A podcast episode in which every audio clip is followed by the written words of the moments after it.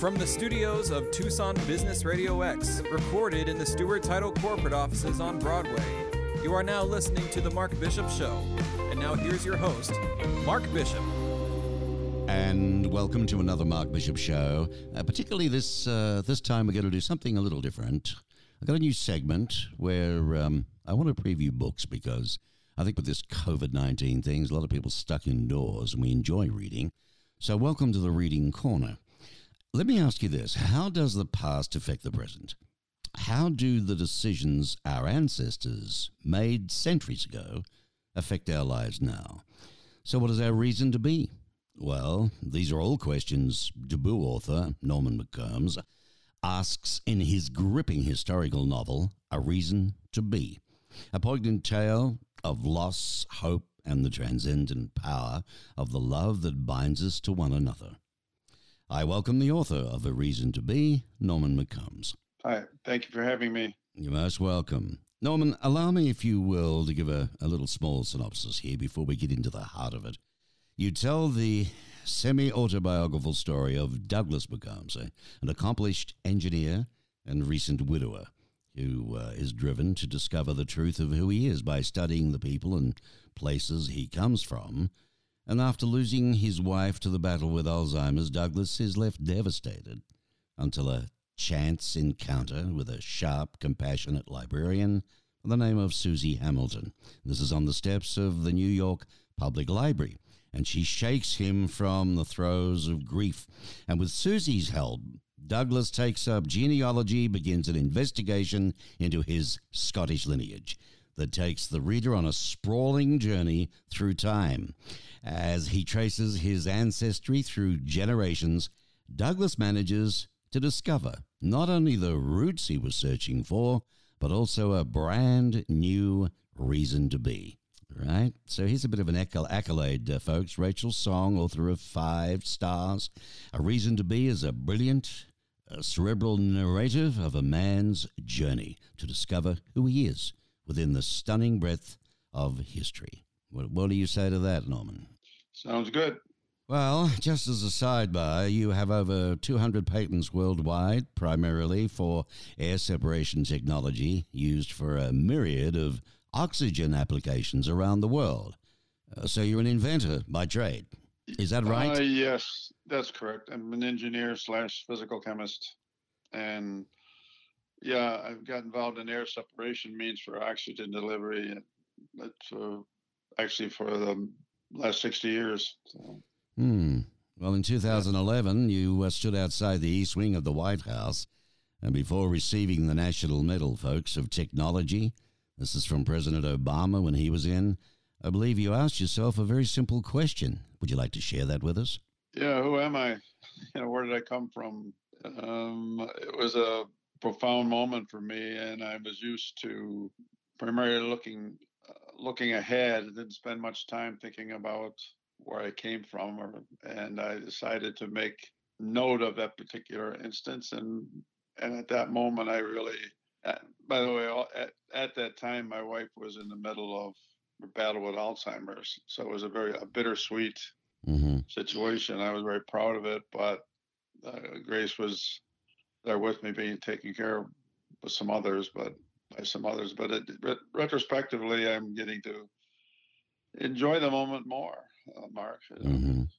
Well, uh, you you met your late wife Grace uh, in Amherst, New York, where you were born, and uh, her passing through Alzheimer's led you into a, a deep depression until a close friend aided you into receiving some help. You recovered. Good job, left Western New York and began to write A Reason to Be. One more review before we get into it. A Reason to Be. Pardon me? I said one more review before we get into it here. This is from John J. Kelly of Detroit Free Press, five stars. A Reason to Be is an exhilarating exploration into exactly why we are here and the never ending journey to find and to give love. It's not a bad assessment, do you think?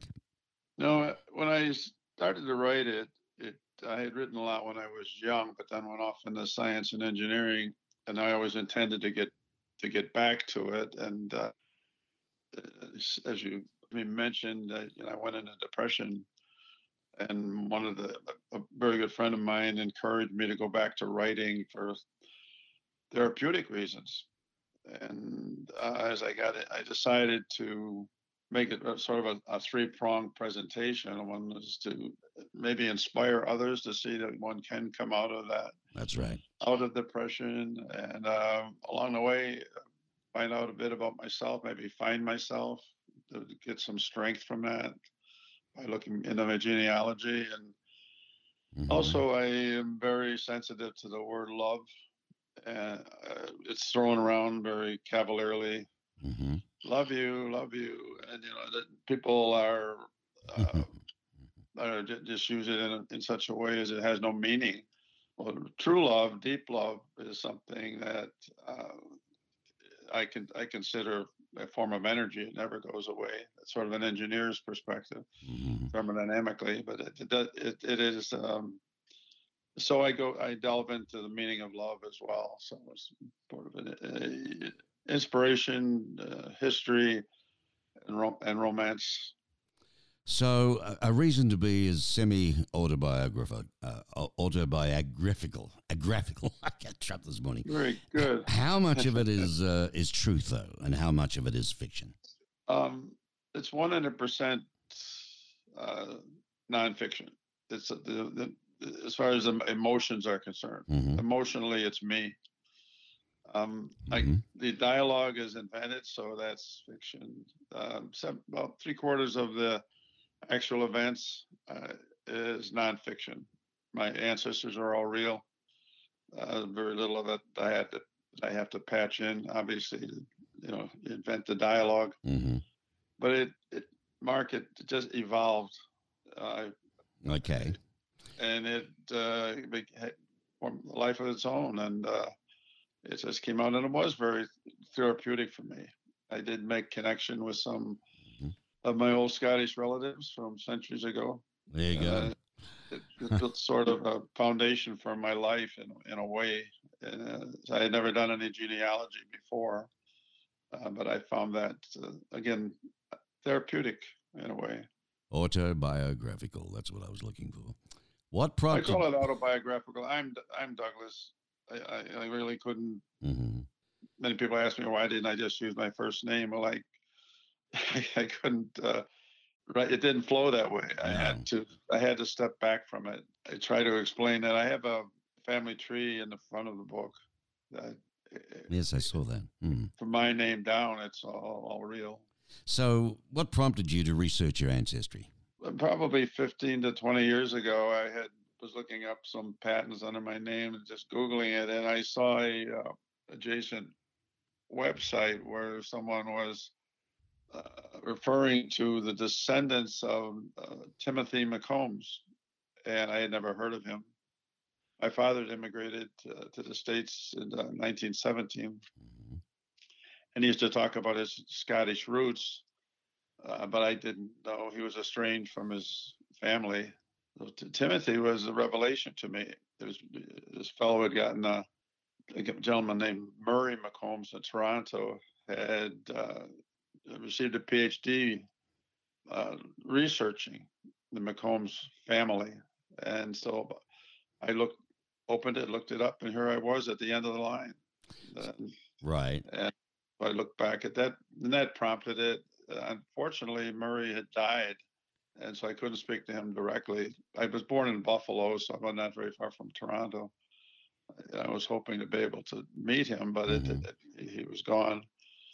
But with the help of others, I met some distant relatives and Ancestry.com and other sources. And I started finding some interesting relatives back there. Mm. And it, it kept me uh, it got me interested and, in, that. So it blends in with the title. So a reason to be, you know, you know, why are we? I think every all of us ask that question all the time.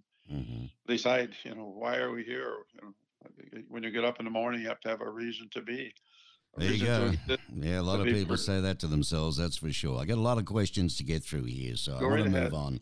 What Go part of what part of your ancestry shocked you the most? from the beginning, the you know the clan structure, I didn't really, I didn't know anything about it, and I didn't. It's fascinating the the way the clans they choose their leaders based on their uh, their ability, Hmm. not by their lineage, you know, by their courage or leadership capabilities. And so in the old days, if you were the hmm the laird of the clan, you you you uh, earned it. You didn't get it because you inherited it. Right. And I, I didn't I didn't realize that, but you know obviously that changed over the years. But originally that was the case, Hmm. And the and the laird of the clan owned everything, including the children and Wow. wife and all the land, and that's where the clan Thomas started. And that's where the, the name McCombs come Mahome in Gaelic, and All right. uh, so that was. And as I moved along, I found some interesting characters. What about uh, the most pride? What what part of your ancestry gave you the most pride? Do you think? Um, the most pride, I would say, when I when I got to the point, Alexander uh, McCombs, who was uh, the son of uh, John Gordon McCombs, who came over from Belfast uh, in 1735 or thereabouts, and he brought his sons Timothy and Alexander with him, and my uh, my grandfather and my granduncle, and Alexander was. Uh, quite accomplished. He was when they came to John Gordon came to this country. They they moved out west for a while, and they, he made some money in the fur trade. He stayed there, and Alexander and and his brother Timothy came back to the coast. And this this was 1760 or so. hmm You know, so, so we were landed immigrants. The family were landed immigrants pre-revolution. And I, I had thought that my father and his family had come over almost directly, but they had a circuitous route. Oh, and he uh, he became friends with Alexander. Became friends with Alexander Hamilton, and and they they brought up at one point they jointly owned about 25% of New York State. Good lord. Yeah, and he uh, he and Alexander Hamilton, however, were got spanked for a land grab, and my relative wound up in debtor's prison because he couldn't pay the money back, and uh, Alexander Hamilton got away with it. Eventually, they got got him got him out of prison, and to and then he was he was a, a prime instrument in the formation of New York Stock Exchange. Uh, Uh, there's a place called the McCombs Mansion on uh, near Battery Park, right in the shadow of the New York Stock Exchange. right. It's not there anymore, but there's a big bas relief of the building, McCombs Mansion. God, you was found that used- one. This Yeah, research is amazing, isn't it? I mean, what, what do you have any tips for anyone who wants to start researching their own ancestry? Would you know? Is there anything you can offer? I think it varies from person to person, but Ancestry.com is a great place to start. They and they they lead you down many different paths. Mhm. And if you have any, you know, older living relatives, it's a great source. Uh, Get them to talk about it and open up avenues you never knew existed. I didn't have any such Right. connections, right. But ancestry.com, you did start looking. It's a Mhm. bit of work, Mark, but Well, it is. I've just started it myself, and in fact, I've just done the vial testing, you know, that they do. So uh, I'm finding out incredible stuff, but you never know. I want to ask you about uh, when you met President Obama, right, uh, and being honored at the White House. Um, tell tell us a little bit about that, you know, just briefly. okay. I've been involved in air separation for a long, long time, and uh, I developed a, something called an oxygen concentrator. Have you, have you heard of such a thing? Probably people in your audience have if they've had any pro- people with respiratory issues. hmm Instead of instead of getting oxygen from a cylinder, you invented a, a an appliance that draws in room air and separates it and produces oxygen on demand. And it made several different types. One that allowed people to fly on airplanes, and and so the body of work they did. That's why I was given the the medal, which is a total surprise to me. It's called, And what's it was called? The National Medal, isn't it? Of, of what's the National Medal of Technology and Innovation. technology and innovation? For somebody like Um, me, it's the highest you can get. Yeah. Uh, um, would you consider that to be the greatest accomplishment of your career? No, I think that was, especially at the time, I didn't think too much about it. I was in depression actually at the time. But my biggest accomplishment, Mark, is that as a result of the, what I developed, invented, uh, many people were able to breathe easier, extended the life and quality of the life of literally millions of people Yeah. around the world. So That's, that's, a big what thing. That is a big I'm- thing, yeah. I'm, what I'm Well, as, as a guy that suffers from a touch of COPD myself, um, I- I, can Oh. appreciate it terribly. But uh, how does it relate to the COVID we're going through today? You, you know, what are you, what are your views on that? COVID, it doesn't really involve oxygen. I mean, obviously we breathe it. It's the air is 70, 78% nitrogen, 21% oxygen. And the, that huge COVID virus that's floating around is carried by means of that air. And however, the only connection that I've made, and I'm working with the university, the UNLV out here, uh, is the, the connection through filtration. Because in order to you draw the air into my appliance by way of a HEPA filter. hmm So you clean it up, and HEPA filters are go down to 0.03 micron, which is an extremely small particle, and the uh, COVID virus is 50 microns in diameter. So it's easy to filter out, and so we're working on a, a ventilated mask that uh, filters the air to a, a shield that is flooded with clean air. But as far as the oxygen part of it, the, the peripheral, my peripheral involvement with filters is hmm uh, what what helped out or pointed me in that direction. So I am working on it, um, but God, it's an insidious thing, Mark. I, I'm Mhm. getting Well, good luck with that. it. Good luck with it. We could do with it. I want to switch just for a sec before we uh, wind up with a couple more questions. But, you know, there's a lot of people out there. I mean, my own mother in law um, passed with Alzheimer's. I can relate to it. Do you have any words of wisdom uh, for those, you know, uh, whose loved ones are living with Alzheimer's? yes. The most important one is get help. You know, I as a scientist, I thought that I could take care of Grace. I could cure her, and I kept it quiet. I shielded her. Mhm. Uh, as time went by, just we didn't go out anymore. I I did everything uh, virtually for my businesses, and it was. But I didn't ask for help. I wouldn't give in to it, and and finally, I almost I that's what put me in depression. I just had I lost all hope Right. exhausted all means, but ask for help, get help. Uh, there are so many people out there, caregivers that are suffering.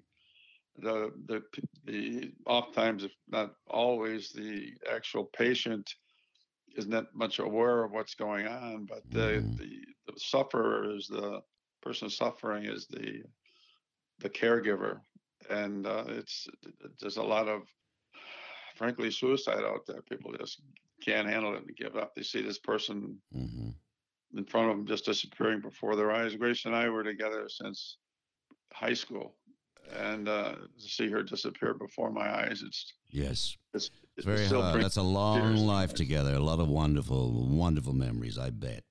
So, Um, the, unfortunately, Mark, the wonderful memories turn into bad memories. I can't even look at old pictures, and I think it just brings bad thoughts to my mind. So I, I have to defend against it, and so I can't really. mhm, We had a wonderful life. We had a gifted life, um, mhm. but it's when something like this happens, it just uh, removes all those good memories. So Well. I'm making new Mark. I make new memories. How about that? That's yeah. Well, the thing is, I believe she's still with you anyway. You know, her body functions and all of that may have suffered Alzheimer's, but her spirit is there and she's 100% healthy.